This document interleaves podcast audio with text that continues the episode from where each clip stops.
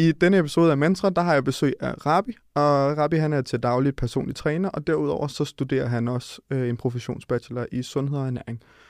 Rabi han øh, er opvokset i Danmark og har to forældre, der er flygtninge fra krig, og derudover så har han bare en masse med i bagagen i forhold til selvreflektioner og de mål, han har sat sig for, og hvordan han egentlig har tænkt sig at opnå det. Vi taler lidt om mantra, og vi taler lidt om at sætte mål, og vi taler om, hvordan det er vigtigt hele tiden at kunne ændre sig og forholde sig til der, hvor man er nu, for at kunne rykke sig videre mod sine mål. Så det håber jeg, vi lytter med til. Hej Rabi, Hallo, og tak fordi du være med i dag. Tak for invitationen. Min uh, podcasten hedder Mantra, mm. Som du måske ved, hvis du har lyttet til nogle af de tidligere afsnit. Ja. Men for lige at, at ramme det op, så hedder den det, fordi det handler om folks mantra. Det handler om deres rejse, der hvor de er nu. Det handler om de bump på vejen, der har været, og det handler om, hvad er det for nogle, nogle valg og fravalg, der har gjort, at de, de står, som de gør i dag. Og øh, grunden til, at jeg gerne vil have dig med, grunden til, at jeg er glad for, at du vil være med, det er fordi, som jeg også har nævnt tidligere, jeg synes, at min, min podcast er et sted, hvor jeg har fået mulighed for at invitere nogle mennesker ind, jeg måske ikke ellers bare ville kunne sætte mig ned og snakke med. Men som jeg rigtig gerne vil lære bedre at kende. Og øh, du er jo en del af MNP Training Club, og jeg snakker godt med Morten, og så er jo Morten Oliver tit, men det er ikke så tit, jeg får lov til at sidde og, og snakke med dig. Nej. Øhm, og jeg kunne godt tænke mig at vide, hvem er, hvem er Rabi ud over træningsrabi? Mm. Og det er, det er derfor, at jeg, jeg har valgt at have dig med som gæst. Ja. Så tak for det. Jamen selvfølgelig. Tak for invitationen igen. Det var så lidt. Så du har stillet op tre gange, fire gange. Mm.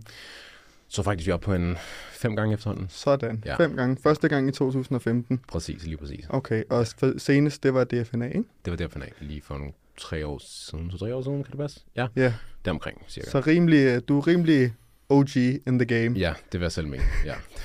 Og udover det, så er du personlig træner Ja. ved MNP. Præcis. Og hvad er det for nogle klienter, du arbejder med? Mm, mit se- segmentet er lidt bredt. Jeg arbejder selvfølgelig...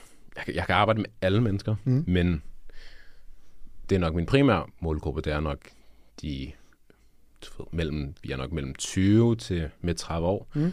der går okay med arbejdstræning, og de vil gerne lidt ekstra med træning. For eksempel, mange af de klienter, jeg har, det er nogen, der allerede har trænet i en håndfuld år, øh, og de tager fat i mig, fordi de gerne vil optimere til, ja. diverse ting. Det kan være kosten, det kan være træning, det kan være øvelser, de har kørt i lang tid, men nu vil de gerne prøve at se, om en anden, der har lidt mere styr på det, kan optimere deres øvelser, og hjælpe dem måske med, at hvis de føler, at deres fremskridt har stagneret, fordi der er ikke, de har bare siddet fast på det samme program, og der sker rigtig noget, så tager de fat i mig, og så begynder vi så at optimere diverse ting. Så det er primært, primært folk, der har trænet i en, måske en håndfuld år. Og så har jeg selvfølgelig også de mennesker, der er fuldstændig komplet nybegynder, og bare mm. vil gerne bare lige komme i gang med det basale. Hvordan laver man bænkpres, hvordan laver man squat, la- hvordan laver man ja, en bicep curl for den sags Okay. skyld. Så Og hvad er, det, du, hvad er det, du nyder ved at være personlig træner og ved at have de her forskellige mennesker ind? Hvad er det, hvad er det fedeste ved dit arbejde? det fedeste er, at mit arbejde er konstant udviklende. Mm. Der sker hele tiden. Træning, der er, altså bare for to år siden, så ved vi en hel masse nye ting, som vi slet ikke vidste Mm. for to år siden. Så det udvikler sig hele tiden, så man har altid mulighed for at blive klogere på emnet. Og hvis der er en ting, jeg er dårlig til, det er at sidde stille. Okay, Så jeg vil Okay, altid gerne have, at der sker noget nyt, Ja. at noget kan blive optimeret, og noget kan blive forbedret. Jeg kan ikke lide at være en type, der bare sidder stille, fast. Øh, så min, min mor har altid sagt, at du må aldrig nøjes, og det har bare altid siddet stille. Så hvis jeg mærker, at der er noget, der sidder stille for længe, så er man nødt til at prøve at optimere det på en eller anden måde. Mm. Og det føler jeg, det er fedt med træning, fordi det bare, den udvikler sig, det udvikler sig hele tiden. Øh, Så derfor kan jeg godt lide at sidde og nørde det, Mm. betale for kurser, sidde og læse det, prøve altid at se, om jeg kan udvikle mig inden for træning på den her måde. Og derfor så vil jeg også gerne have de her klien- klienter, der går op i den med lidt mere nørdet del af Ja. træning, fordi så ved jeg godt, at de ting, jeg har brugt tid på og penge på, kan jeg rent faktisk begynde at spare med andre mennesker Præcis. og give dem de her redskaber. Øh, så derfor, det synes jeg bare er så fedt med træning. Også fordi det er et, et frit rum for mig at kunne træne. Mm. Øh, hvis man kunne snakke om træning, så bare det, man kunne du ved, lukke sig koble sig fuldstændig fra en time, halvanden time og bare træne. Ja. Øh, det, altså for eksempel, det har hjulpet mig rigtig meget tilbage min opvækst, min barndom for eksempel. Det var træning, der kunne bare lige tage mig væk fra alle mulige ting. Ja. Og hvad var det for nogle ting? Øhm, øhm, blandt andet, at øh, altså, mine, så vi har for eksempel mine, mine brødre, også, de er lidt et lidt andet miljø, hvor jeg kommer fra. Mm. Øhm, og så, øh, det er jo alle de steder, vi har været, de steder, mine forældre flyttede hen. Som er, altså, hvor er vi henne nu? Vi er primært i København. Okay, yes. Ja. Amager også, så jeg kommer fra Amager. Okay. Øh, jeg har boet forskellige steder, Hombladsgade, Tingvej, og nu bor jeg så på Sydhavn, men omkring det areal har jeg Mm. boet, så sker der også en hel masse ting. Så jeg har prøvet at holde mig væk fra det, alt det miljø, så godt jeg nu kan. Mm. blandt andet de grunde til, at jeg har boet 10 forskellige steder i mit liv. Mine forældre har hele tiden flyttet, Okay. fordi de gerne vil væk fra det miljø, som nogle gange min bror har kommet ind på. Ja. Øh, eller for den sags skyld, mig, som var tæt på at komme ind på det miljø. Ja. Min, bror, min mor så trækker hun i snoren, trækker Klart. os tilbage, Okay. og så flytter vi så væk fra et andet sted, og det har så hjulpet os rigtig meget. Øhm, så derfor så har jeg enten været, jeg startede med en computernørd, Mm. sidder og game, og det er også det, der har hjulpet mig rigtig meget med at vide en hel masse ting om træning, mm. research, research. Bare lukker mig ind i min lille hule derhjemme foran computeren 8 timer om dagen. Øhm, og så kom træning, og så træning var blandt det, så jeg havde min computer og min træning. Det var så også de to ting, Mm. jeg kunne virkelig bare sådan lukke mig af på. Ja. Øhm, så, så var det, så havde jeg bare en fast rutine, der gik i skole. Jeg stod op klokken 4-5 om morgenen, så når jeg trænede, bare lukkede mig helt af, og så tog jeg i skole. Og det var basically bare min rutine hele tiden. Okay. Øhm, så det har bare virkelig hjulpet mig Det, ja. at lukke, mig at lukke mig helt af. Min Det er jo virkelig det, det kan, ikke? Ja. Altså, og jeg, jeg synes også, at det, jeg personligt også altid har oplevet med træning, det er, at du ved, du får det tilbage, du lægger ind i det. Med den notabene, at selvfølgelig så er der nogle genetiske faktorer og sådan Mhm. noget, men hvis du, du ved, hvis du går ned og træner, så sikrer du i hvert fald, at du har større chancer for, at du får succes. Du har også mulighed for ligesom at, at skabe en eller anden form for selvtillid og selvværd ved, at du ved, du står tidligt op om morgenen, du ved, du kommer ned og træner, du ved, du kan holde de der ting, du får noget disciplin, ikke? Og det er ikke på bekostning af andre, og det er ikke noget, du har behov for, at andre skal være en del af, du kan gøre det for dig selv, ikke? På den måde, så synes jeg også, at træning, det er et genialt værktøj. Det, jeg har mærket, når, når jeg har haft det på samme måde med at lukke af, det er, at jeg kan ikke lukke af 24-7. Mm. Så sådan, hvad har du så... Jeg tænker på et tidspunkt, så har det ikke været nok at lukke af med computeren i 8 timer, og det har ikke været nok at træne. Hvad, hvad har du så gjort, når det har været svært? Jamen, i start, altså, nu er jeg blevet rigtig god til at snakke om tingene. Okay. Det var jeg så ikke for 10 år siden, Mm. 9 år siden. Jeg har været, jeg har altid været typen, der gerne vil, jeg gider ikke snakke med mine problemer med andre mennesker, før jeg selv finder en løsning på det. Same. Øh, det har, og det har måske været en dårlig måde at håndtere tingene på, men ikke haft så mange, altså, min, jeg har ikke været så god til at snakke med problemer med mine forældre, fami- familie for eksempel. Det har jeg ikke været så god til. Jeg har skrevet meget dagbog, Okay, rigtig meget. spændende. Ja. Øh, så jeg har, jeg har stadig nogle noter på min telefon, men de fleste noter er væk. For eksempel, da jeg var 20 år, øh, kom, kan jeg se nogle, jeg kiggede tilbage her, faktisk forleden, hvor jeg så nogle noter.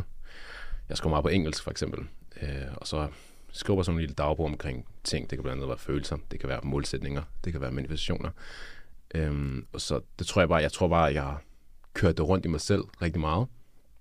Så der har ikke rigtig været nogen mennesker, sådan der, har kunne læne mig op af dengang. Hvorimod nu, en helt anden ting. Jeg har en super tæt gruppe venner, venner øhm, som altid sidder klar på telefonen, hvis der er noget. Mm. Mm. Mens jeg har en super dejlig kæreste, jeg altid snakker med. Øh, så derfor, det har, det har så hjulpet mig også, kunne være god med andre mennesker, hvis de for eksempel har problemer, Mm. de gerne vil snakke med. Så er jeg altid sådan, at du må ikke være mig. Du må ikke, lukke, du må ikke bare lukke det inde. Nej. Så derfor så kom ud med det. Øhm, og hvis du, hvis du føler, at du skal græde foran mig, så fucking græd Mm. foran mig, hvis du har brug for det. Ja, ja, Du skal ikke lukke det inde. Øh, så, Så øh, hvad var vendepunktet til, at du turde det? Nu siger du, at du har fået en stærk vennegruppe, sådan, men på et eller andet tidspunkt, så var det vel dig, der gjorde noget anderledes for at åbne op. Hvad, hvad var det, der gjorde, at du lige pludselig turde og tale med folk om det? At det ikke kun var dagbogen, der fik lov til at høre, hvordan du havde det? Jeg har altid været meget inden for øhm, det her self-improvement. Mm. Mm. Øhm, jeg kunne forbedre mig på en måde, som jeg også nævnte lidt tidligere. Øh, og jeg ved også godt, at hvis jeg ikke sparer med nogle andre mennesker, så kan jeg ikke forbedre mig. Øhm, og det er det her med, at hvis jeg gerne vil have andre input fra andre mennesker, Mm. Øh, fordi man kan lære fra man kan, man kan lære fra alle mennesker. Præcis. Det behøver ikke være nødvendigvis en, der er mere erfaren end dig, øh, eller har en højere uddannelse end dig. Du kan lære fra alle mennesker. Øh, så derfor så, så blev jeg meget bedre til, at de samme gruppe venner, som jeg lige snakker om nu, øh, dem lærer, jeg så på dem, de var gode. Mm. De var gode til at snakke om tingene. Okay. Så de skrev rigtig sådan lange tekster omkring deres problemer, og hvordan de følte. Okay, så de åbnede op til dig. Præcis, til. Okay. at starte med. Og så så jeg, okay, men okay, de gør det. Men så burde jeg også kunne gøre det foran dem. Øhm, så det gjorde jeg så foran dem, og det øhm, gjorde jeg så hele tiden. Og så, øhm, så begyndte jeg så også at gøre det med min kæreste, blandt andet, og med kollegaer. Så jeg snakker med rigtig mange mennesker. Øhm, og så, har jeg så efterhånden så fik jeg bare at vide blandt andre mennesker, at jeg kan godt være, jeg er god til at være transparent, mm. men jeg er bedre til at være transparent med en, en til en, Og hvis jeg kender personen lidt mere, så er jeg godt, så er jeg godt åbne mig mere op. Øhm, så jeg lærte bare ud fra de venner, jeg har, og så så jeg det, og så jeg, okay, man kan rigtig faktisk bare godt sidde og snakke om de issues, man har, Ja. i stedet for bare at lukke det inde. Præcis. Og jeg tror også, det kommer meget fra min opvækst. Øhm, det her med, at mænd skal være mænd. Du skal ikke snakke om de problemer. Ja, ja, ja. Selv jeg fik at vide fra min øh, onkel, da min øh, bedstefar gik bort. Så min onkel, da så jeg begyndte at græde, så gik han på mig og siger, skal ikke græde, du må ikke græde. Du skal bare holde Mm. i dig. Øh, selv der, så, og min bror har også altid været sådan, at nu, har- nu har jeg så lært ham en hel del, men han så for eksempel som, han troede ikke sådan nogle ting på depression. Det var ikke Ja, ja, ja. en ting. Det var, det var meget tabu for ham, Mm. og vi mænd skulle bare, du ved, holde i Ja. os, og bare Det var noget, man selv valgte. Du kunne bare lade være. du kan bare lade være. Ja. Præcis. Og så er jeg så begyndt at kunne lære ham. Nu siger han til mig, at det er, men vi alle døjer, altså, der, mange har døjet med depression på et eller andet, et eller andet omfang. Mhm. Mm. Altså om det er lille eller stort. Ja, Ja, og det ved jeg også selv, han har. Og det er derfor, han har, når han, for eksempel, når han har døjet med depression på en anden måde, så ved jeg godt, at han, han griber det an på en helt anden måde. Og det er bare at sidde det med sig selv. Ja. Og det har så gjort ham til den- person, han er nu, med ikke at kunne snakke om de problemer, han har. Præcis, Ja. fordi det bliver, altså det der også sker, når man holder det inde, det er jo, at du kommer jo hele tiden til at tro, i hvert fald oftest, at det er værre end det er, og så bygger du på. Altså det er som sådan en snowball-effekt, når man har det dårligt. Du bygger bare flere og flere ting, og du begynder samtidig også at tale dårligt om dig selv, fordi du ikke kan få udrettet nogle af de ting, du vil. Og du ved sådan, det er virkelig bare en ond cirkel, ikke? Men det er også, jeg har her for nylig, så sad jeg på TikTok, som jeg gør forholdsvis ofte, og så så jeg to mænd, der snakkede, og det er også en podcast, jeg kan ikke huske, hvad den hedder, desværre. Men øhm, hvor de så sidder og snakker om følelser, og så kigger ham den ene på ham den anden, og så siger han, men synes du, du er god til at vise følelser? Og så er han sådan, ja, det synes jeg er. Altså, vi sidder og taler nu om det. Sådan, sådan, men at tale om det er jo ikke at vise følelser. Og sådan, sådan, jeg mener.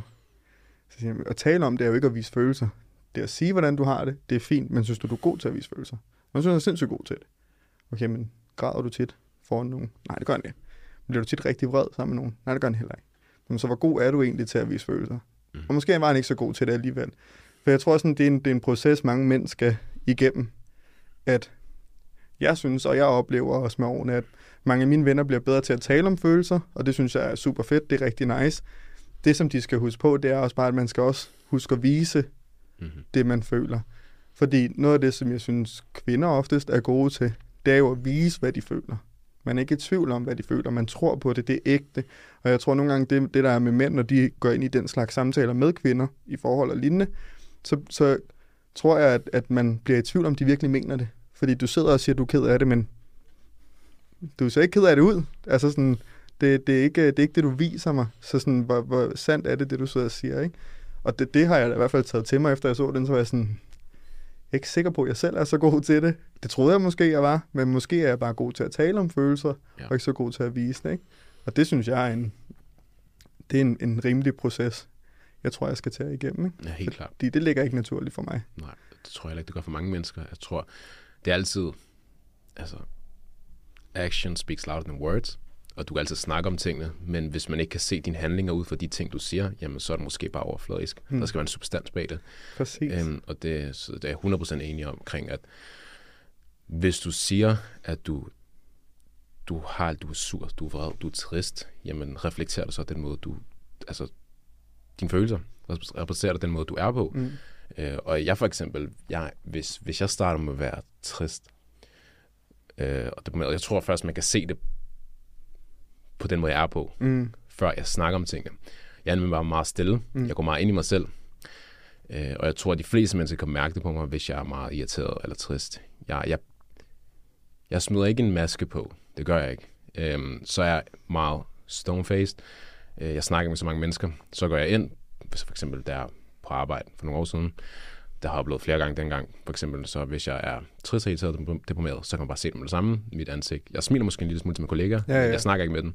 Går ind og gør mine ting, og så er det. Og tror, jeg tror, jeg tror mange mennesker, har ofte fået at vide, man kan typisk se det på mig. Øhm, og det er fordi, jeg bygger det ikke op på en facade. Men så, så er det der, man lige skal prikke til mig. Og Ja. hvis så snart, men jeg har, men så snart nogen spørger mig, hvad der er vejen, så kommer det bare ud. Okay. Du holder ikke på den måde inde med det. Nej, Du vil bare gerne have, at der er nogen, der lige møder dig på midten. præcis, det kan man sige. Og det, og det er sådan, altså, det er jo fint nok, at man vender på en række ud, Men nogle gange skal man også være den person, der tager fat Præcis. og sige, hey, jeg har lige noget, jeg gerne vil snakke med dem, har de lyst til at lytte til mig? Mm. Øhm, og det var jeg så ikke. Så har jeg lige brug for, at nogen skulle række ud først. Mm. Øhm, og så det, det ændrede så lidt efterhånden, hvor jeg så begyndte, okay, jeg kan jo rigtig faktisk bare selv tage fat Ja, præcis. og sige, jeg har nogle ting, jeg gerne vil snakke Ja, om. ja, det er det at tage lidt styring, ikke? Ja. Altså, fordi ofte det, der sker, når man bliver trist, det er også, at man føler en eller anden form for kontroltab. Mm. Så noget af det stærkeste, man kan gøre, det er at tage lidt styring, Mm. og være sådan, okay, nu gør jeg noget. Altså sådan, så får jeg i det mindste modbevist mig selv, og den cirkel, jeg er inde i. Altså, Ja. jeg tør, tør fandme vise noget, ikke? Og det tror jeg også er, at, ja, et af de største skridt, man kan tage, når man er inde i de der perioder. Gør det simple. Helt altså sådan, det er ikke, fordi det er nemt, men det er simpelt. Mm. Tag fat. Sig, hvordan du har det, ikke? Ja. Nu taler du om det her med den opvækst, du har fået i forhold til at græde. Ja. Hvad, hvad har du fået af positive ting med? Hvad er noget af det, som du føler, din opvækst har givet dig, som du måske ikke er sikker på, så mange andre, der kommer fra et, nu siger jeg, et normalt dansk hjem, Mm. er mangel på bedre ord, det er ikke sådan, jeg mener det, men som har to danske forældre. Hvad tror du, du har øh, fået med i, i bagagen, som du virkelig drager nytte af nu? Ja. Øhm, jeg tror, det er det med at skulle... Altså, jeg har altid... Jeg har aldrig... Jeg har ikke haft de... Været så ressourcefuld som lille. Det har jeg ikke. Jeg har ikke haft så mange... Hvis jeg var nogen... Der mine forældre købte ikke bare ting til mig. Det gjorde jeg ikke. Det var noget, jeg selv skulle arbejde for, hvis det virkelig var, jeg gerne ville have det. Øh, Og så fik jeg måske min storebrors rester, hvis det var for Mhm. eksempel computer eller tøj. Det fik jeg så. Så hvis der virkelig gerne var noget, jeg ville have, så fik jeg vide, okay, du skal selv arbejde for det, du skal tjene dine penge, og du skal bare gøre det. Du skal ikke forvente. Jeg skulle virkelig være heldig, hvis jeg fik en 20'er i ny og næ. Altså, jeg havde ikke nogen, op, jeg havde ikke nogen opsparing, for eksempel. Det havde jeg heller ikke. Nej, Øh, Så var der mange ting, jeg ikke havde, som jeg, ville- jeg fik at vide, okay, hvis der er noget, jeg gerne vil have, så skal jeg fandme selv gå efter det. Det er ikke bare, en- ja, det virker bare kastet ud til mig. Og da jeg havde, da jeg fik den, den læring som, som lille, at jeg fik ikke bare ting givet ud til mig, så fik jeg, så det lærte mig også rent faktisk, at man skal ikke tage ting for givet. Du skal Nej. virkelig prøve at arbejde efter tingene, hvis du kan virkelig gerne vil have noget. Øhm, og det var så også det, alle de her ting kom fra som min, min manifesteringer, som jeg skriver ned typisk er til, som jeg nærmest skriver ned hver af eneste år, når Ja. noget er færdigt. Øh, hvis der er noget, jeg gerne vil have, okay, så skriver jeg ned, og så går jeg fandme bare efter det. mm, Øh, det har i jeg godt lagt mærke til, ja. Ja. Så i stedet for bare at sidde og vente på, at det kommer til mig, for det gør det ikke, og det gør det aldrig. Men jeg forestiller mig vel også, at det er fordi, sådan en som, altså at dine forældre så har vist dig, at det er det, der giver mening. Jeg forestiller mig, at det er nogle forældre, der også har gjort det samme, som også har arbejdet for det. De har heller ikke siddet og ventet på, at nogen vil gøre noget for dem. Altså det er jo også det, der virkelig gør forskellen. Ikke? Det er, at de, de siger det ikke bare. Mm. Det er ikke bare for at være tavlig mod dig. Nej. Altså sådan, det er ikke en eller anden form for film, hvor vi skal opbygge din karakter, så nu er vi lige tavlige mod dig. Ja. Sådan, vi gør det samme. Helt Vi knokler også, ikke? Det er virkelig noget, der ja, gør en kæmpe forskel. Og det er fuldstændig rigtigt, som du siger. Øhm, man skal nærmest tro, at jeg har lige forklaret mine forældre, fordi jeg tror godt, du har analyseret den rigtig godt. Men det er sådan, mine forældre var. Både min mor og min far. Så min mor, hun er blevet har skilt, så, skilt, så har jeg haft en papfar, Ja. som jeg ikke rigtig har kontakt til længere. Hun er også okay. skilt, så han er bare helt ud af mit liv. Så har jeg stadig min, min far også. Så både de to har været ekstremt gode til, at de begge to har flygtet fra krig, Ja. og de kom til Danmark, og de har været selv rigtig gode til at bare virkelig, virkelig arbejde for det, de gerne vil have. Min mor, som, som er sygeplejerske nu, og min far, som er laborant, Ja. ja. så de begge to har virkelig bare taget, kommet ind og bare virkelig arbejdet, arbejdet rigtig hårdt for tingene.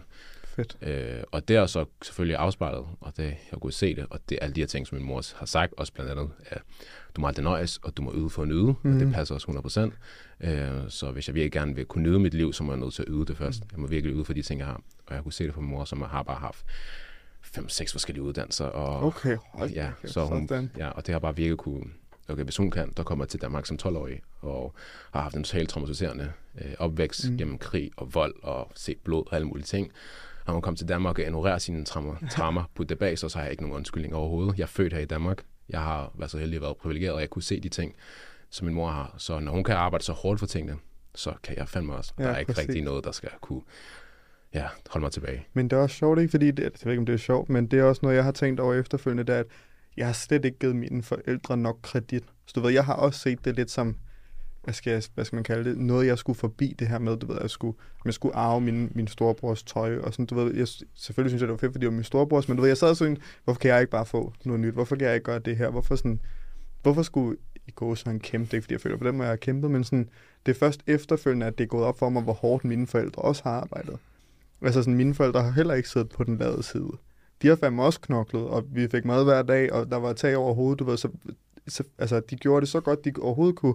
Og det er først senere hen, jeg begyndte virkelig at sætte pris på det, ikke? Og være sådan, de sagde det ikke bare. Altså, jeg, jeg skulle ikke bare, som jeg sagde, jeg skulle ikke bare igennem det, fordi de skulle opbygge min karakter. det var, ikke, det var ikke det, det gik ud på. Jeg fik alt det, de kunne give, Mm. og det har jeg så skulle gøre det bedste ud af, ikke? Så det har jeg også virkelig fået en kæmpe respekt altså Ja. over for mine forældre. Og det er noget, man, man indser du først, som bliver ældre. Når man er lille, så tænker man, hvor irriterende, hvorfor gider I give mig det her? Hvorfor skal I komme med det her? Hvorfor siger jeg bare, at jeg skal tage mig sammen? Ja. Når, når, når man bliver ældre, så indser man også, okay, måske har der været med til at gøre mig til den person, jeg er, og jeg er super taknemmelig for det. Mm, Øh, og så, og det, det lærer man jo først, som man bliver ældre og bliver mere moden. ja, Når man måske kommer lidt væk fra sine forældre, når man flyver fra, når man flyver fra redden. præcis, så, lige præcis. Så indser man virkelig meget, okay, den her redde har virkelig gjort mig til den person, jeg er. Øh, så modstandsdygtig og stærk, som er blevet, på grund af Præcis. mine forældre. Ja. Øh, og det, er, det tager man jo lidt for givet, når man er lille. Men altså, Ja, ja, det er det. Men jeg så også, øh, det kan ikke huske, der lagde det op nu, men på Instagram, der er en, der havde lagt op, at det sørgelige ved livet er, at vi først halvvejs igennem finder ud af, at det er op til os selv at skabe vores liv. Mm. At det er self-improvement project, ikke? At det, det er ærgerligt det første halvvejs igennem de fleste menneskers liv, at det går op for dem, at det er dem selv, der er ansvarlige for det, der sker. Fordi desto hurtigere du får den realisation, desto hurtigere kan du begynde at skabe det liv, du gerne vil have. Ja. Og der føler jeg, mm, hvad skal man sige, når man kommer fra mindre ressourcefyldte omstændigheder, så har du også en rigtig klar visualisering af, hvad du ikke vil tilbage til. Og selvom at det kan virke rigtig nederen, og selvom at det kan virke som noget, man ikke vil ønske nogen, det skaber en grobund for, at du aldrig er i tvivl om, hvad du ikke vil tilbage til. Du er aldrig i tvivl om, at jeg er nødt til at arbejde for at få mere end det. Jeg er nødt til at arbejde for at ændre de her omstændigheder. Det her skal ikke være mig. Og det synes jeg bare er sådan en kæmpe velsignelse, som man ikke tænker over, før man virkelig står lang tid efter og sådan der. Der er ikke alle, der har det sådan her. Nogle har også kernefamilie, og det er dejligt for dem, at de har en kernefamilie. Der følger en masse andre rigtig nice ting med. Men jeg tror bare, at så kan man hurtigere tage livet for givet. mm, Fordi man sidder og tænker, at de her rammer er ens for alle, og det er de bare ikke. Altså, det er ikke alle, der har den glæde. Det er ikke alle, der har to forældre, der stadig er sammen. Det er ikke alle, der kommer fra et, et, en villa fyldt med kærlighed. Men så har de fået en masse andet med. Ja. Og desto hurtigere man ser det positive i det, desto hurtigere tror jeg virkelig, man kan skyde sig selv afsted mod, mod større mål. Ikke? mm. Og, og det føler jeg også, at det du lidt siger. Ja. Altså sådan, at det er det, du har fået med, blandt andet. Ikke? Helt klart. Og det, ja, det vil jeg også selv mene, og det er 100% rigtigt. Vi, vi alle sammen er forskellige, og vi, vi tager alle sammen noget fra vores barndom med os. Noget, der er med til at gøre os stærkere nu. Øh, men som du selv siger, det er fuldstændig forskelligt fra person til person, hvordan det er. Øh, ja. Og så og apropos det her med kernefamilie også. Øh, så jeg har haft en sindssygt stærk kernefamilie, der var lille. At for eksempel, vi har været tre gode til at holde kæmpe arrangementer, for fødselsdag og sådan nogle ting, der var med til at bygge os alle sammen stærkere til den kernefamilie. Og, men så, da vi så blev ældre, så gik det så lidt væk. Øh, så var der ikke så meget en kernefamilie. Øhm, så jeg har ikke, for eksempel, det har, jeg siger med kernefamilie og stærk familie, det kommer primært fra min mors side. Mm. Min far har ikke haft den kernefamilie, som okay. så. Øhm, han kommer for eksempel fra Palæstina, og der er mange ting, der som for eksempel også sker lige nu. Øh, og han har mistet mange af sine familiemedlemmer, rigtig mange, og ja. han har ikke den. Og så kan man godt se, at han prøver altid at fiske efter den her kernefamilie fra ja. os, fra mig og min bror blandt andet. Mm. Øh, og nu når jeg får også en, en ny kæreste, så prøver han altså at fiske efter hende. Mm. Sige, hey, skal vi ikke lige alle sammen lige være sammen og bare lige om, omfavne hinanden. Øh, det kan man godt se, at han er selv lidt søger. Øh, og det er, fordi han ikke havde det så meget, mm. som i hans, gennem hans opvækst. Øh, og når du noget, når du noget, du har, du har manglet lidt, så er du også mere søgende efter det. Præcis. Øh, og det, det indså jeg så ikke. Jeg har altid skubbet min far lidt væk, gennem, fordi han var, han var sådan lidt, han, havde nu, han var lidt selfisk, der var Ja, yngre. ja. Det har han så blevet meget bedre til nu. Øh, han havde måske nogle små lidt narcissistiske tendenser. Okay. Men han er jo så blevet helt lidt bedre. Ja, ja, ja. Og det gør han jo med, al- når han bliver eller når mere erfaren. Men det jo kommer udelukkende fra hans traumer, hvad han har været igennem. Ja. Og det kan jeg slet ikke belære ham, og jeg kan slet ikke skudskylde på ham, fordi der har været en hel masse syge ting Og igennem. det vil heller ikke gavne noget. Det er også det, jeg synes, man skal huske på. Hvad hjælper det at sidde og pege fingre, ikke? Ja, altså, præcis. hvis, hvis folk har ændret adfærden. Præcis, og det, det kan jeg også godt. Nu, nu prøver han så at hive fat i os, mig min bror. Og nu har jeg også en halv lillebror, som jeg slet ikke har kontakt til. Han er Nå. Havnet helt ud i noget helt skidt, som, Okay. ja, så ham, ham snakker vi ikke med. Uh, men han prøver at trække i os alle sammen lidt. Um, og um, som jeg, ja, og det er fordi, ja, som jeg nævnte, den manglede det lidt. Og han, har I så gjort det? Har I så haft mulighed for det? ja, helt klart. Altså, Okay. prøver så vidt vi kan. Jeg faktisk var allerede sammen med ham i går. Fedt. Øh, øh, og så mødes vi lidt, og så sidder vi og snakker om alle mulige ting. Og det er først nu, hvor jeg er blevet ældre, at han virkelig begynder at nu begynder jeg sådan virkelig at spørge ind til hans liv, og nu begynder, tror jeg, han bliver glad for spørge Mm. ind hans opvækst, hans arbejde, spørge ind til hans forældre. Han er jo for eksempel født i Libanon, men hans bedsteforældre er jo fra Palæstina, Ja. og så begynder jeg virkelig at snakke om sådan der, jeg begynder at spørge ind til hans bedsteforældre, hvordan det hele er sket, øh, og hele historien, og det tror jeg, sådan er glad for, at han, altså jeg spørger ind til. Det kan jeg Mm. godt mærke, fordi nu bliver den her kernefamilie lidt bygget op, små Ja. brikker, lidt efter lidt. Øh, så helt klart, der er en proces. Øh, det kan ske, men det tager nok lidt lang tid, fordi det jo først nu her i min midt slut 20'er, Ja. vi begynder sådan at bygge det op lidt stille og roligt. Ja. Og, Men jeg tror, altså jeg tror også, det, det er en meget, nu siger jeg normal øh, rejse, øh, mange måske mest mænd, jeg ved ikke om kvinder også, det er de måske, men at tit, mig selv inklusiv, så har vi jo den her idé om, at livet er i går så uendeligt. Altså sådan, vi sidder ikke og tænker på, at der er en slutdato på. Men der kommer et naturligt punkt for alle, tror jeg, en, en bestemt alder, det kan være en bestemt handling, du ikke længere kan, whatever, som får dig til at indse, at okay, jeg er blevet ældre. Du ved, jeg, jeg er nødt til, hvis jeg skal gøre noget anderledes, så skal det være nu. Mm. Og, og jeg, jeg tror, det er derfor, man tit siger, at folk bliver vise med årene. Mm-hmm. Jeg tror, det er fordi, der kommer en anden kontakt til det at skulle dø, og det, at livet ikke er for evigt. Noget, som vi ikke er lige så gode til at være i kontakt med, når man er yngre. Fordi man hele tiden sidder og tænker, livet. Jeg ved, jeg har masser af år. Mm. Det er fint. Og jeg, jeg synes, at det er dybt imponerende, hvor stor en ændring det kan gøre hos mennesker. Uagtet om de har narcissistiske tendenser eller lignende. Jeg, jeg er dybt imponeret over den her, det her skift til at være mere omfavnende. Igen, jeg er ked af, at det kommer på et sent tidspunkt, men det er bedre, end hvis det ikke gjorde. Og sådan en kæmpe kado til at, at ture åbne op, og kæmpe kado til, som du siger, at, at ville mødes og rent faktisk kaste fiskestangen ud og sige, hey, skal vi ikke gøre noget? Mm. For det havde været nemt at lade være. Ja. Du kan bare, alle ved, det er nemt at fortsætte i det spor, du er i. Det er langt svært skiftspor. Så sådan, det, har jeg, det har jeg kæmpe respekt for, os her, ja, de seneste par år. Har haft kæmpe respekt for de mennesker, der trods alt tør skift. Ja. Altså, fordi det er et kæmpe skift. Det er det, og det er aldrig, og det er aldrig for sent at gøre det. Det er, det er kun for sent, hvis du selv tænker, det er for sent. Lige præcis. I stedet bare at tage selv fat og, hold- og sige, okay, lad os bare lige lave den her ændring nu.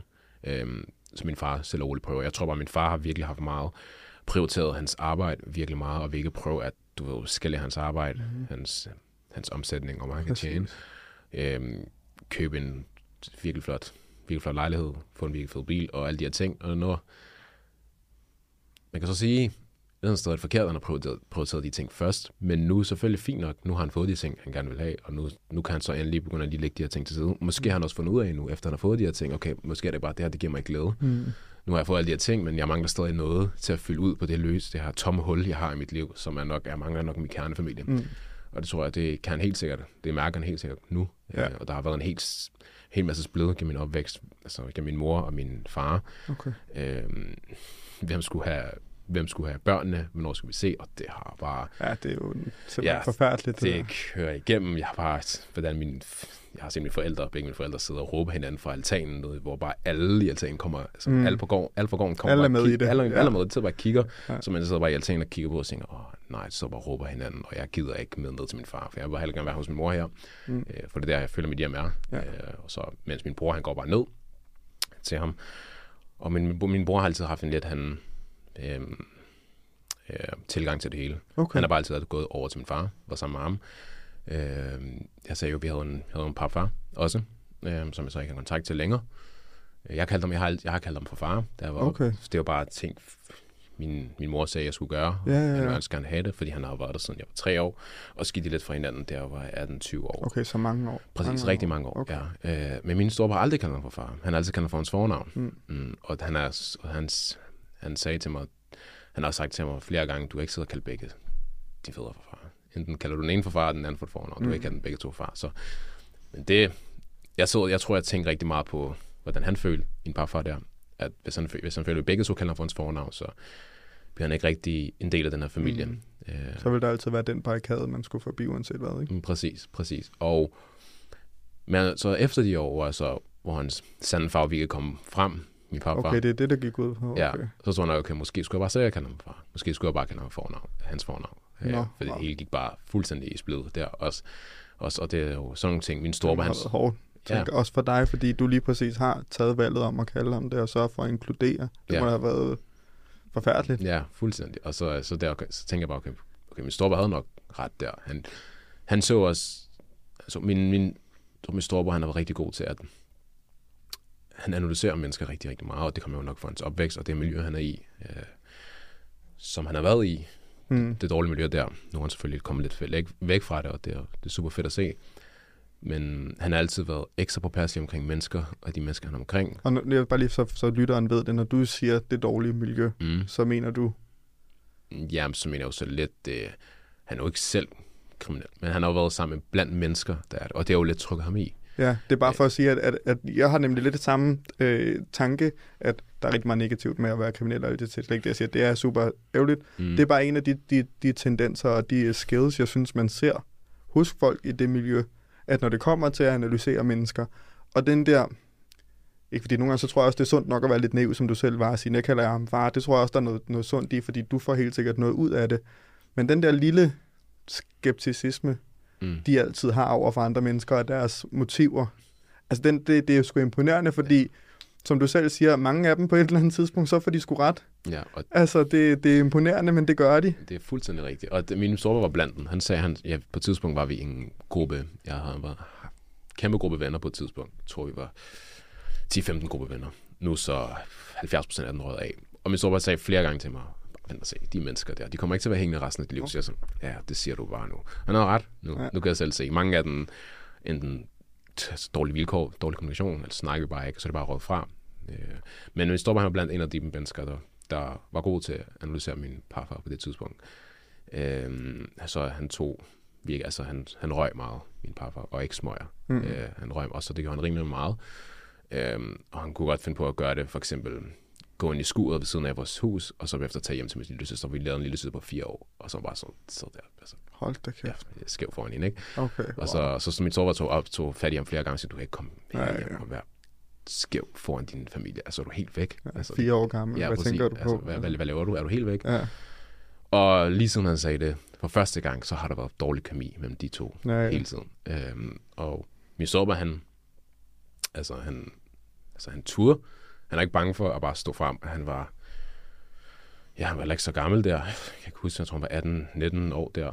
Øhm, lav gut, han mig til skuldrene, øh, også, men han turde stadig også ja, ja. gå, gå op imod ham og sige det. Øhm, og så på et tidspunkt, så gik det bare, så hele familien gik kaos på et tidspunkt, hvor der bare var det kæmpe, kæmpe bombe, okay. kæmpe skænderi diskussion. Der bare resulterede i, at vi bare begyndte bare, så gik det helt fra hinanden der. Okay. Ja. Øh, og det var blandt andet min storebror, som sætte gnisten i gang, det hele. Okay. Ja. Mm. Og så, ja, som parfar har vi ikke rigtig kontakt til længere. Hvordan fik I så samlet det igen efter sådan en eksplosion? Hvad, hvad gjorde, at I kunne komme tilbage? De, det er jo, altså som du selv siger, en ting er, at han har været der så mange år og alle de her ting, men du har også haft en, en stor tillid mm. i ham. Du har kaldt ham far, og du har gjort alle de her ting, og nu står du i en situation, hvor ja, du er voksen, men det er altså mange år af dit hvad hedder det, liv som barn, og mm. til du bliver voksen, som har været øh, med ham. Ja. Ind i det, hvem, hvem samlede jer, og hvad gjorde, altså, hvad var det, der gjorde det, at I kunne blive samlet igen? Altså, vores, altså den familie, som så min bror, min søster, min mor, altså det har altid været kernen, okay. og det har altid, aldrig været splittet. Okay. Øhm, så vi altid, altid sådan der, vægtet vores mor rigtig, rigtig højt, mm. fordi det er, hun er bare stort set bøjet os alle sammen på vores skuldre, med at kunne bare altså, komme igennem to skænderier nu, eller to skilsmisser. ja. ja. Øh, og øh, en masse uddannelser og jobs, hun skulle være styr på. Så vi kender godt fuldstændig vores mors struggle, mm. og vi kunne aldrig finde på at skubbe hende væk. Øh, så øh, det var ikke, det er ikke, det, så er det ikke et problem, at for eksempel bare skubbe hende det, og det, var, det, det har der slet ikke været. Og, fedt. For altså, mig. Fedt, det ved jeg ikke, men, men det var ja, stærkt nok, ja. at det var sådan det var helt, det føltes bare helt sådan der normalt, naturligt for mig at kunne skubbe mm. min parfar til side. Så var der, det er lidt lige meget med dig. Det er min mor lige nu, det er, jeg, jeg, jeg går til. Det, det er lige det, det hindrer væk der mest. Så det var faktisk, det var bare som endnu en dag. Okay. Oh. da, de, da det blev skilt.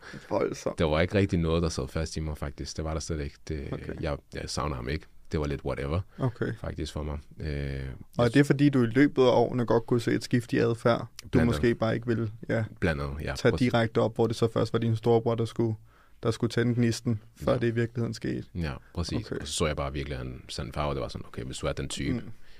som min storebror havde ret efter alle de år, så lidt whatever, så ja. har jeg ikke nogen problem med at skubbe dig lidt tid. Og så, så udover det, så er han en rigtig, rigtig far. øh, som er slet ikke lige så forskåret i hovedet, som du er, så jeg har ikke noget problem med at læne mig op af den rigtige ægte far, jeg har. Mm. Og bare smutte lidt til siden. Og gjorde du så det? Begyndte du så også kvæg det og læne dig mere op af din far? Ja, det gjorde jeg faktisk, og det var også okay. nemmere Fedt. at gøre det. Øh, for så skulle man ikke lige pludselig tage, altså, forholde sig til to fædre. Mm. Så har du kun den ene far, og du har den ene mor, og det var det, du skulle forholde dig til. Øh, så det var så, vi begyndte at se lidt mere. Øh, det gjorde vi, og kommunikationen blev stærkere. Selvfølgelig, der har været nogle gange, så lige pludselig var der seks måneder, hvor vi ikke havde, ja. Øh, mig og min far ikke har snakket med hinanden. Men efterhånden, så blev det bedre, og nu så er den ren, kon- ret consistent, ja. hvor vi ser i hvert fald et par gange om måneden nu. Stærk. Og, eller, og snakkes ret ofte. Øhm, og det dermed er, hvor jeg kunne mærke efterhånden, at min far har virkelig prøvet at søge den her kernefamiliefar, også fordi han snakker rim- rimelig meget om den her kernefamilie. Okay. Øh, nævner det. Øh, så, og det har så gjort det meget nemmere at bare kunne bygge den relation op med ham igen. Den Der tabte, er helt åben. Præcis. Mm. Den har tabte relation, som vi har som vi skubbede lidt som, som små, den, øh, den bliver kraft, den bliver, den bliver stærkere nu. Og Også tror, fordi man er nødt til at anerkende, når folk rækker ud. Ikke? Altså, Ja. ja. man kan nærmest ikke andet, så synes jeg virkelig, man er en idiot. Altså, når, når der virkelig er folk, der står med åbne arme, Ja. så, så skylder du dem, synes jeg, mm, at give dem en chance. Uanset hvad der ellers er sket inden. Ikke? og, ja, og det øh, gjorde vi så. Gjorde vi så. Øh, selvfølgelig, der, der, er lidt- der kan godt komme lidt ved, unødvendigt dumt drama. Men, Ja, ja. Og det, Der er stadig mange ting, der skal styr på. Man skal stadig lære hinanden at kende på visse punkter igen, og alle de her ting, men det er jo en, det er jo en proces, ligesom alt muligt andet. Præcis. Fuldstændig. Men øh, ja, det var stort set min, min opvækst. Okay. Og nu hvor du så står her, du er personlig træner, Mm. mm. du er i gang med noget uddannelse, som du også er færdig med lige om lidt, hvis Ja. jeg har forstået det rigtigt, Ja, ikke næste år. Det, jo, præcis. Det kan godt huske. Hvad, øh, hvad er målet for 2024? Hvad skal det kunne? Øh, målet for 2024, det er at øh, person, min, mit personlige træning, mm. Øh, firma så meget jeg kan. Øh, Og hvad betyder det for dig? Hvad, hvad vil det betyde? Hvad vil det være? så det vil give mig lov til at fokusere på andre ting. Jeg har en hel masse ting, jeg gerne vil ved, lave i fremtiden. Øh, en hel masse ting. Og så hvis jeg kan fokus på den ene ting, og bare nail den fuldstændig punkt og prikke, så det ikke skal, så jeg ikke behøver at vægte det lige så meget mere. Okay, men så på et tidspunkt for eksempel, så vil jeg gerne have, at der er så mange klienter, der står nærmest, at de venter på nærmest på en venteliste. Mm. Så ved jeg godt, okay, nu har jeg made it. Ja, det ja, ja. Nu vil jeg godt lige putte lidt til side, øh, fokusere på de nuværende klienter, jeg har, og så måske begynde at vækste andre ting. Så lige nu så går al mit fokus til at vækste med sådan en træningfirma, øh, få nok klienter til, de er på venteliste, og vokse den her SoMe, og jeg vil gerne bare kunne være et eksempel på, for eksempel, at de her personlige trænere, alle de her folk, der træner, der har haft en lignende opvækst som mig, kommer fra nogenlunde den samme familie, at øh, være et lille forbillede for dem. Øh, for eksempel fik jeg modtog en DM for noget stykke tid siden, som jeg stadig kan huske. Og jeg, det er bare fordi, jeg har en kollega, der lige så fat i mig og sagde, at nogle af de her forkortelser, dem kendte han ikke lige. DM, det er direct message på Direct. Instagram. det er fordi, det, mit publikum har jeg set, det er faktisk også, øh, ja, altså i øh, den ældre kategori. Så det, det har jeg lige mindet mig selv om, jeg lige skulle huske på. Og det skal noteres. Yes, præcis. Og det er direct message på Instagram. Præcis, så det er direct en message. besked. Præcis, når Yes. folk skriver til mig på Instagram, så er der en lille gut, der har skrevet til mig, som kommer også fra en, ja, en familie med nogenlunde samme baggrund, kommer til Danmark, og han er født og vokset her, og da han så mig, at jeg har vokset så meget på SoMe, og at jeg har fokus på sådan en trænefirma, har vækst mit firma og selvstændig, og lidt ting, det har motiveret ham en hel del, Okay. også til at jeg kunne se en barriere. Øhm, så jeg vil gerne kunne være et forbillede for alle de mennesker, der, der, tænker, der tænker de baner.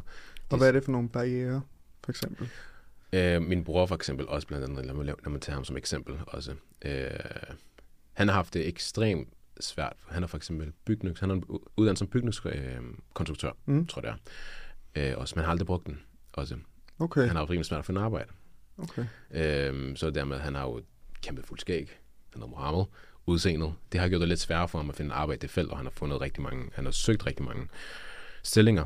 Men jeg tror, at de resultater, det har bare opgivet ham fuldstændig. Okay. Så den uddannelse har han bare smidt fuldstændig på siden, okay. og han gider sig ikke at bruge den med. Og det synes jeg er lidt er synd, og vi kan bare, fordi på et eller andet tidspunkt, så kommer der noget frem, og du kan, du kan leve godt af det, du kan tjene godt af det. Og så han synes, det er spændende, og det er det, der er fedt. Præcis. Ja. Øhm, og så jeg tror bare, at det har givet mig en rigtig stor barriere med bare så blokere det fuldstændig og bare smide det på hylden. Og det synes jeg er synd, når han brugte så lang tid, så mange mm. år på det, og så færdiggøre en bachelor og alle de her ting. Øh, og nu sidder han så og læser noget helt andet, Okay. som er lidt nemmere for, for den måde, han, altså hans udseende og hans navn. Øhm, så det jeg mener er, at uagtet. Altså, jeg havde også svært med det, for eksempel. Da jeg startede med persontræner, når en persontræner i SATS, Fitness World, kommersielle træningscenter, hvis, hvis, som det er så, de fleste mennesker, de vil hellere, for eksempel hvis de ser en Martin ved siden af en Rabi. Hvem er Rabi? Hvad er det for et navn? Okay, vi går nok med det navn, der er lidt mere familiært for os. Okay. Og det er, og det er jo 100% normalt.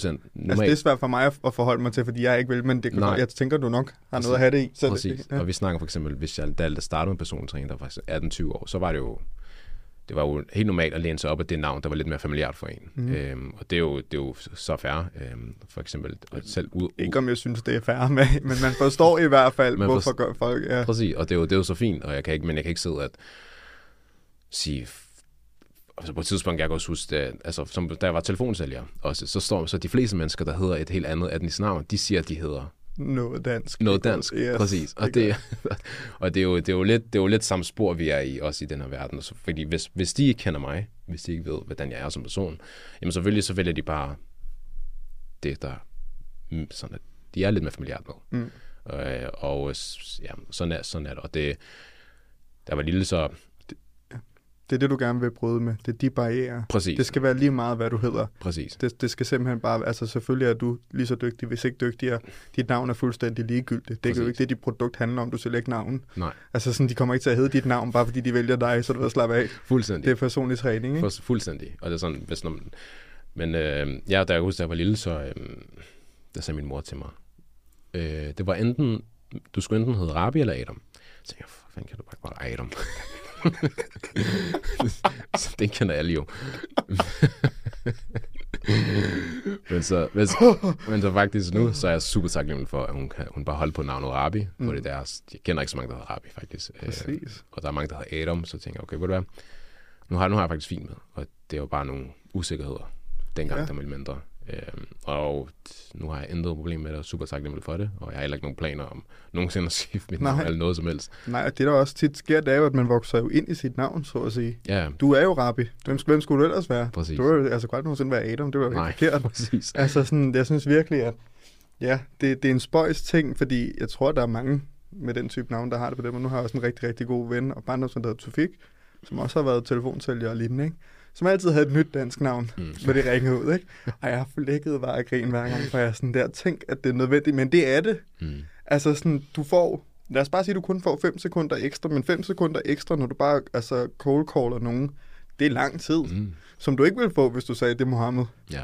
Altså, så sådan, det, det er en skør sådan, diskurs, ikke? Men jeg tror og håber heldigvis også på, at det er noget, der ændrer sig. Helt klart. Altså, Og det gør det jo allerede nu, mm, kan man se. Altså nu er det jo nu, altså hvis jeg bare sammenligner med 10 år siden, altså så er der kommet en hel, altså nu vil alle, alle de forældre, der lige får børn, de kalder jo deres børn altså noget helt fjerde, som man ikke har hørt før. ja, Øh, og der kan man godt se, at okay, nu, nu begynder folk bare at gerne vil prøve at pynte lidt på navnene og kalde det et helt du ved, eksotisk navn. ja, Øh, og på et tidspunkt, når 10-15 år, for, siden- og om 10-15 år, så måske de fleste børn hedder bare noget helt eksotisk, øh, også og mix, mix, and mix and match. Ja. Øh, så det kommer helt klart til at ændre sig, og det er jo, og det er jo bare en proces i sidste ende. ja, ja. Øh, men, men man skal bare ikke se det som en barriere, Mm. øh, ikke se det som en udfordring. Bare Se det La- som en styrke. præcis lad det motivere dig til, at okay, men så måske, måske må du nødt til at arbejde hårdere. Mm. Men det er lige meget, fordi at, mm, når du arbejder hårdere, så kommer du også til at blive lidt mere, ordet på engelsk er resilient, altså du bliver bare lidt stærkere i det. Øhm, og det, det gør det Modstandsdygtig, tror Præcis. jeg, er det man vil sige på præcis, dansk, ikke? modstandsdygtig, lige præcis. Øhm, det gør det til den person, du er. Du bliver stærkere, øh, og du bliver lidt mere tålmodig. Mm-hmm. mm. som er så tatoveret om bag mine ører Okay, på arabisk, øh, som betyder tålmodig. Og det er altid noget, mine, mine forældre har sagt til mig. Skal altid være tålmodig. Skal altid vente for det. Din, din tid kommer, når den er der. Mm. Bare altid arbejde imod det. Ja. Øh, og bare vent og bare tage tro. Jamen det er også, altså nu jeg havde et seneste afsnit, der er kommet af Andreas med, ikke? Og det er et, i går så en mantra, jeg ikke havde tænkt over, fordi det måske i virkeligheden er så simpelt. Men det er bare sådan at forberede sig afler resultater. Mm. Altså sådan, Og det så det er bare at blive ved. helt klart. Det, altså desto mere du arbejder, desto større sandsynlighed er der for succes. Præcis. Og det er, så tror jeg, det er, øh, hvem har det nu? Jeg tror, at Morten, han kom, han kom ud med en video. Det var godt nok relateret med træning, men jeg synes, det var meget, øh, det var, øh, det var meget fedt øh, udtryk. Det var sådan, hvis du vidste, at der var 10 millioner kroner, du, du grave under jorden, og du havde de, de redskaber, du skulle bruge til at grave under jorden, så var du nok bare begynde at grave, indtil du på et tidspunkt fandt de 10 millioner kroner, men du ved ikke, hvornår de vil komme, mm. men på et tidspunkt kommer de. Øh, og det er lidt den samme tanke, man skal have. Man ved ikke, hvornår. Det er en lang rejse, men det er jo ikke det er jo ikke det endelige resultat. Det er jo rejsen op til det resultat, der giver dig den erfaring, du har brug for. Præcis. Hvis du bare kunne hoppe fra, hvor du startede, til slutningen af du har sagt, men du har ikke lært en skid ud af det. Hvad fanden er så pointen med det? Præcis. Øh, så det er virkelig rejsen, der betyder bare aller, allermest. Og jeg er super taknemmelig for, at jeg har haft den rejse, jeg har nu, til det punkt, jeg er nu. Øh, fordi det har bare gjort, at jeg skulle reflektere en hel masse, og måske har jeg nødt til at du ved, gå lidt op og ned. Altså, det er jo helt fint. Ja, ja, præcis.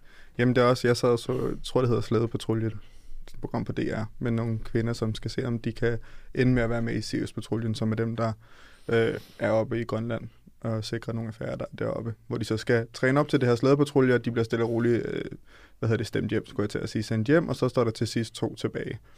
Og Marinella, som er en af de, de sidste, der er med, som er sindssygt sej, hun siger sådan helt altså i en af de der øh, sådan interviews eller syng, de laver, at de havde sagt til hinanden, at de skulle huske at kigge op.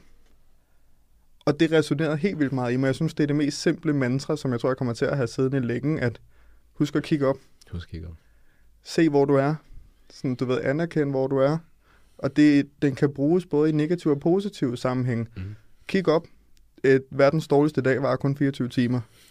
Sådan, du ved, ro på. Fuldstændig. Tag det, tag det helt stille og roligt. Keep going. Bliv ved. Mm. Kig op. Det er rigtigt. Jeg synes, det er... Altså, jeg, og hun sad bare... Så er det bare aftalt, at vi bare lige skulle huske at kigge op. Altså, jeg tænkte, du har bare lige fyret den nemmeste mantra og stærkeste mantra, jeg længe har hørt afsted. Øh, og du lavede bare som ingenting. Og men, det var bare helt casual. Ja, og det var sådan, det er bare lige aftalt. Og så jeg tænkte, det er sindssygt godt, det der. Men det er, det er, det er helt rigtigt. Og så har jeg faktisk også snakket med en klient om det her forleden, som havde det lidt hårdt, og vi endte ikke med at træne, vi endte bare med at snakke i stedet for. Mm. Øh, det er en klient, der, der sidder og overtænker meget fremtiden hvad der, altså, hvad der kommer til at ske, og alle de her ting, man skal ordne. Øh, men det bedste, altså, og jeg sidder bare og tænker sådan, at hvis, hvis, du, hvis, du bare, hvis du bare tænker hver dag, der ikke er nogen i morgen, der ikke er noget i morgen, så får du lov til at nyde den her dag, mm. og bare virkelig få lov til at udrette alt det, du har på de 24 timer. Hvis du sidder, at, hvis du, tænk, hvis du sidder og tænker alt for meget på fortiden, jamen så betyder det måske, at sidder og fortryder måske mange af de her valg, du har taget, og tænker, okay, nej, måske kunne jeg lige ændre på de ting. Hvis du sidder og tænker alt for meget på fremtiden, jamen, så sidder du bekymret omkring, når du virkelig det, du skulle have noget. Men i stedet for at bare tænke på det, du har lige nu, på det, du har siddet, og altså, din dagsorden, dit agenda, hvis du bare sidder og tænker på den agenda, du har sat dig for, det kommer, det kommer til at være så effektivt og optimeret, i stedet for at du sidder og tænker på, hvad med i morgen, overmorgen, næste uge, hvordan skal min agenda så se ud? Det er sgu pisse ligegyldigt. Nu sidder du med den agenda, du har lige nu, og du får lov til at arbejde på den. Når så agendaen er færdig, når du skal til at gå i seng, jamen så kan du sidde og overveje en ny agenda mm. for dagen efter. Præcis. Så man ikke sidder og bare stresser selv rigtig Ja, meget. og også fordi jeg synes, at det, som der er så, så sjovt apropos, altså at mere have en agenda, det er, at du kan ikke de ting, som fremtiden dig kan. Mm. Du kan de her ting på din agenda nu. Gør det. Ja. Og når du har gjort det, så lærer du noget nyt. Mm. Så gør det næste dag. Ja. Og sådan, så du ved, hvis du sidder og tænker et år frem, du aner ikke, hvilke kompetencer du kan nå at få på et år. Altså som, bare med den her podcast, ikke? Altså ideen kom midt september, og nu sidder vi her, og altså, jeg nyder det, jeg og tænker, hvorfor jeg ikke gjort det noget før. Ja. Men hvis du havde spurgt mig i sommer, hvordan ser din fremtid ud, så lover jeg dig, at jeg havde ikke sagt podcast. Nej. Altså, så sådan, lad være med at fokusere på det. Ja. Hvad kan du nu? Hvad kan du gøre for dig selv nu? Ikke? Helt klart. Så. Mm, og det er helt rigtigt. Jeg, jeg skriver, som jeg sagde lige før, min mål skriver meget ned. Men de mål kommer aldrig nogensinde til at gå 100% efter det, som du gerne vil have. Det, det kommer til at ændre sig. Det kommer til at ændre sig på en eller anden måde, og det skal man også leve med. Mm. Men det vigtigste er bare, at du har, at du har en guideline. Din mål er ikke andet end guidelines. Alt kan ske hen ad vejen. Øhm, du kommer ikke til at få et 100% perfekt blueprint på, hvordan det hele skal nå. Det kan Perfekt. du ikke. Nej. Men du ved godt, okay, du vil måske gerne have, du vil gerne være totalt ripped, du vil gerne have den her uddannelse færdiggjort, du vil gerne have det arbejde, men så ved du godt, okay, det er de her ting, du skal gå efter, men hvad der sker undervejs, kan du slet ikke styre. Mm. Det er ude af dine hænder. Ja. Øh, men du ved i hvert fald bare godt, at du har de her punkter, du skal gå efter. Præcis. Øh, og så må du bare adjust and adapt, tilpasse dig hele vejen. Præcis. Øh, for det, det, det, det, det er det bedste, du kan gøre. Øh, og det er faktisk et, apropos mantra, jeg begynder at bruge rigtig meget de her dage, bare uh, adjust and adapt, som mm. betyder bare justere og tilpasse dig, uh, fordi det, det, det, det må du bare nødt til at gøre. Mm. Uh, vi, vi mennesker, vi er jo rutinedyr, vi er rutinepræget, og vi er vant til rutiner. Uh, og jeg har flere mennesker, uh, kender flere mennesker også, hvis, hvis de har en rutine i deres hoved, Og hvis en rutine bare ændrer sig en lille bitte smule, så går det bare panisk. Mm. Men det er fordi, de ikke gør så opmærksom på, at fremtid, du, du kan ikke se fremtiden. Du kan ikke. Du kan, det, det, det er ude af dine hænder. Mm. Men jo mere, hvis du bare allerede hviler med den tanke, at alt kan ske i fremtiden, jamen så kan du være lidt mere rolig, Præcis. og så kan du bare go with the flow. Ja, og desto, desto mere villig og klar du er til at adjust and adapt, desto bedre bliver det. Ja. Fordi problemet, tror jeg også ofte, er grunden til, at så mange mennesker bliver frustreret, det er fordi, de tror, at deres vision skal køre parallelt med deres eget liv. Mm. Og det vigtigste, vi kan gøre, tror jeg, nu sidder jeg faktisk ned på et bord, som man ikke kan se, hvis man lytter, men det vigtigste, man kan gøre, det er lige så snart, at vi begynder at afvige fra den parallel. Lige snart vi tager imod det, og vi justerer, og vi bare giver lov til, at vi drejer ud, og det ikke er den her vision. Vi følger bare afsted, vi adjuster og adapter, desto hurtigere vil vi se resultater. Mm. Fordi vi er ikke den person og den vision, vi har sat for os. Altså, jeg vil gerne være ligesom Chris Williamsons podcast, men jeg ved godt, den her bliver jo aldrig hans podcast, for det skal den ikke. Den skal jo være Markus Mantra podcast, ikke? Mm. Øhm, så jeg tror, at desto hurtigere vi er villige til at fejle rigtigt, vi er villige til at tage fejl, vi er villige til at, at finde ud af, at det er ikke sådan her, vi vil gøre det, men det er sådan her, vi vil gøre det, og justere, desto hurtigere får vi den succes, vi føler, vi fortjener, ikke? Ja, og det, øhm, det, det er helt rigtigt, fordi der er også, også, der er også mange mennesker, der også er måske, og det tror jeg også, jeg har været lidt en perfektionist, øhm, og det er, det er måske lidt dumt at være en total perfektionist, fordi så vil du også bare prøve at nail alting punkt og prikke, før du endelig tør udgive det. Øhm, og lad os for eksempel tage et, måske hvis du har et produkt, du gerne vil udgive, eller et maleri, eller et stykke tøj, whatever. Øhm, du vil altid, der vil altid være et eller andet, du kan optimere. Mm. Der vil altid være et eller andet, du kan optimere. Øh, og det, men du lærer hen årene. Den person, du er nu, kontra den person, du kommer til at være fem år. Den person, du kommer til at være fem år fra nu, er så meget klogere end nu. Men hvis du altid skal sidde og tænke over det her, det her projekt, du skal sidde at gøre totalt perfekt, jamen så kommer det aldrig ud. Og så Mm. lærer du aldrig af det. I stedet for bare lige spytte det ud, og lad os se, hvordan de her folk, du spytter det ud til at reagere. Mm, Og på den måde, feedback. præcis. Og så kan, du, så kan du justere efter den feedback, du får. Og på den måde, så kan du bare, så bliver du bedre, bedre, bedre, bedre. Og så bare det her med altid spytte ud, spytte ud, hvis du har noget, du gerne vil vise til folk, og bare vise det, præsentere det. Øh, og så kan man ja, tilpasse sig derfra. Men også igen, fordi det er lidt ligesom det her med, vi starter ud med at snakke om at vise følelser. Det er sådan, hvis du hele tiden går og holder det inde, hvis du hele tiden går og venter på, at der sker et eller andet magisk hos dig, der gør, at du tør at åbne op, at du tør at udgive, men så er det også, fordi du afgiver kontrollen. Mm. Hvis du bare siger, det gør jeg bare, jeg udgiver den t-shirt, jeg, jeg gør det her, mm, så får du lige pludselig en feedback, og så finder du ud af, hey, det var slet ikke så svært. Mm. Øh, det er mere simpelt end som så, og det tror jeg bare, man skal huske på. Mig selv inklusiv, jeg er også rigtig dårlig til det. Jeg sidder også og tænker, du har ikke lige overvejet det her nok. Der må være noget, du har glemt at tænke over. Der er et eller andet, du lige mangler at få styr på. Tænk lige lidt mere over det. Mm. Hvor det er sådan, hvordan skal jeg nogensinde vide, hvad jeg mangler at tænke på, hvis ikke jeg får noget feedback? Altså, jeg kan jo ikke tænke i andre baner end dem, jeg gør, medmindre nogen siger noget til mig, jeg skal tage højde for, ikke? Så sådan, desto bedre, at man bliver til at åbne op, og til at ture og tage fejl, og til at ture at lade ens ego komme lidt på spil, desto hurtigere kommer man i mål, det er jeg sikker på, ikke? Helt klart. Og det det her med også at overskride, overskride nogle grænser. Det er også det her med, at når man, når man, hvis man ikke tør noget, det er, fordi det er jo bare udtryk. Det er jo, man, er jo ikke, det er jo, man, man kender ikke til det, det er fremmed. Men desto bedre, og det er også et udtryk, jeg rigtig godt kan lide, desto bedre du bliver, du bliver at være øh, tryg med det utrygge, så bliver du bare, så vil du altid udvikle dig. Og det er det her med at være, bare tage alt det her utrygge til dig. Mm-hmm. Øh, men selvfølgelig til, til en vis grænse. Du skal selvfølgelig gøre ting, der er fuldstændig grænseoverskridende. Måske ikke. Øh, måske kan du godt, men det er alle, det her, alle de her ting, der er grænseoverskridende og utrygge, det er med til at gøre dig en sindssygt stærk person, øh, som er mere erfaren. Mm. Øh, og det, det synes jeg bare er virkelig, virkelig vigtigt. Øh, og skal også bare passe på med at være alt for tryg. Mm. Og det har jeg sagt til mig selv. Hvis jeg er alt for tryg med det, jeg gør lige nu, det betyder, at der skal nogle ændringer. Jeg skal begynde at blive utryg igen. Okay. Fordi så ved jeg godt, så kan jeg lære lidt mere. Ja. Så bliver det mere, jeg kan lære af. Okay. Øh, og så det, det er noget, jeg prøver sådan at forholde mig til. Øh, ikke alt. Så 2024, hvad ved Rabi allerede nu, han skal ud og være mere utryg omkring? Mm. Hvad jeg ved lige nu. Mm, hvad ved du godt, du skal ud af din comfort zone omkring? Øhm, uh, den, er, den, er, den er god, den er rigtig god. Jamen, øhm, det er faktisk et rigtig, rigtig godt spørgsmål. Om det er, jamen, det kunne være rigtig mange ting. Det kan jo være, Den, der gør allermest ondt lige nu at tænke på, hvad er det? Den, hvor du tænker, uh, jeg håber, jeg gør det her, men jeg er ikke helt sikker endnu, for jeg er stadig virkelig, virkelig utryg ved det. Jeg skal nok spæde til med min bagefter. Ja, det er, men det er nok at øh, udvikle noget, et produkt, som jeg ikke lyder at sige lige nu, Mm, fair.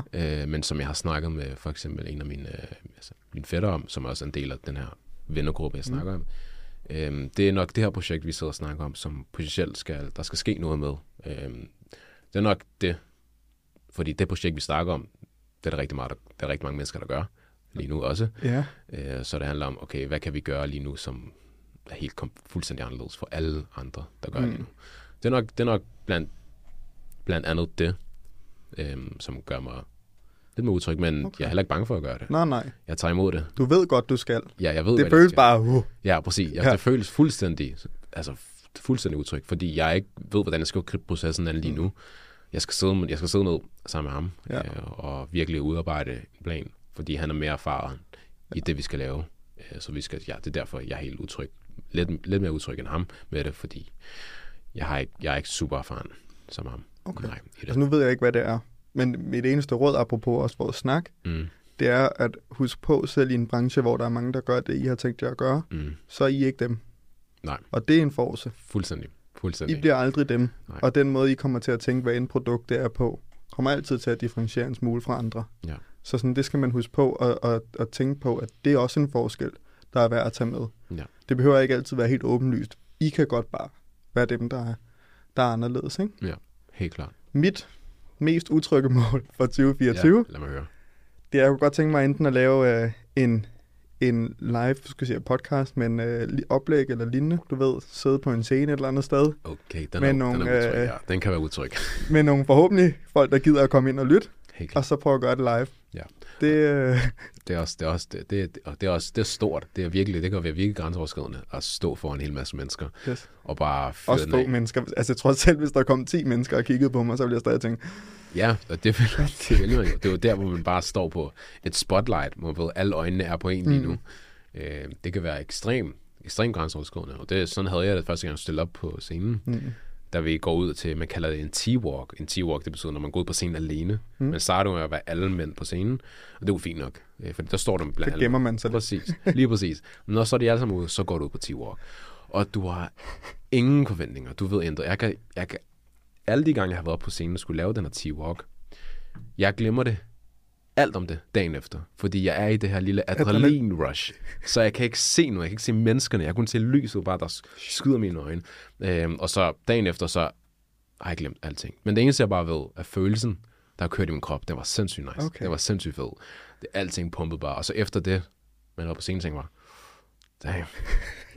Jeg føler mig tom af verden lige nu. Top Okay, of the world. ja, det, så Det håber jeg på. Ja, helt klart. Det, det, det gør man virkelig. Og så nice, man. Det er også, det er også virkelig, det er stort også. Ja. Det er stort. Fedt. Så øhm, Ja. ja. Vi må se, ja, hvornår det bliver. Men 2024, der må, 2024. der, det må kunne lade sig gøre et eller andet sted. det lader sig gøre. Helt Så- klart. Så jeg glæder mig til at se dit produkt, Ja, og jeg håber, du kommer med til showet. 100. Ja, med Perfekt. glæde kan man. Helt Fedt. klart. Nå, tusind tak, Så- fordi du ville være selvfølgelig. med. Det har været så fedt. Super. Virkelig. Tak for invitationen. Det var slet.